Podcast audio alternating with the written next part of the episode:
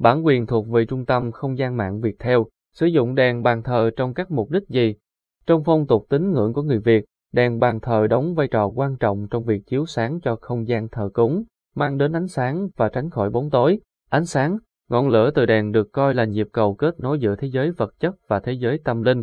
Trong những ngày lễ Tết, rằm, mùng một và các dịp đặc biệt khác, việc dân hương, dân hoa và thắp đèn được thực hiện để thể hiện lòng kính trọng đối với ông bà, tổ tiên và các thần linh.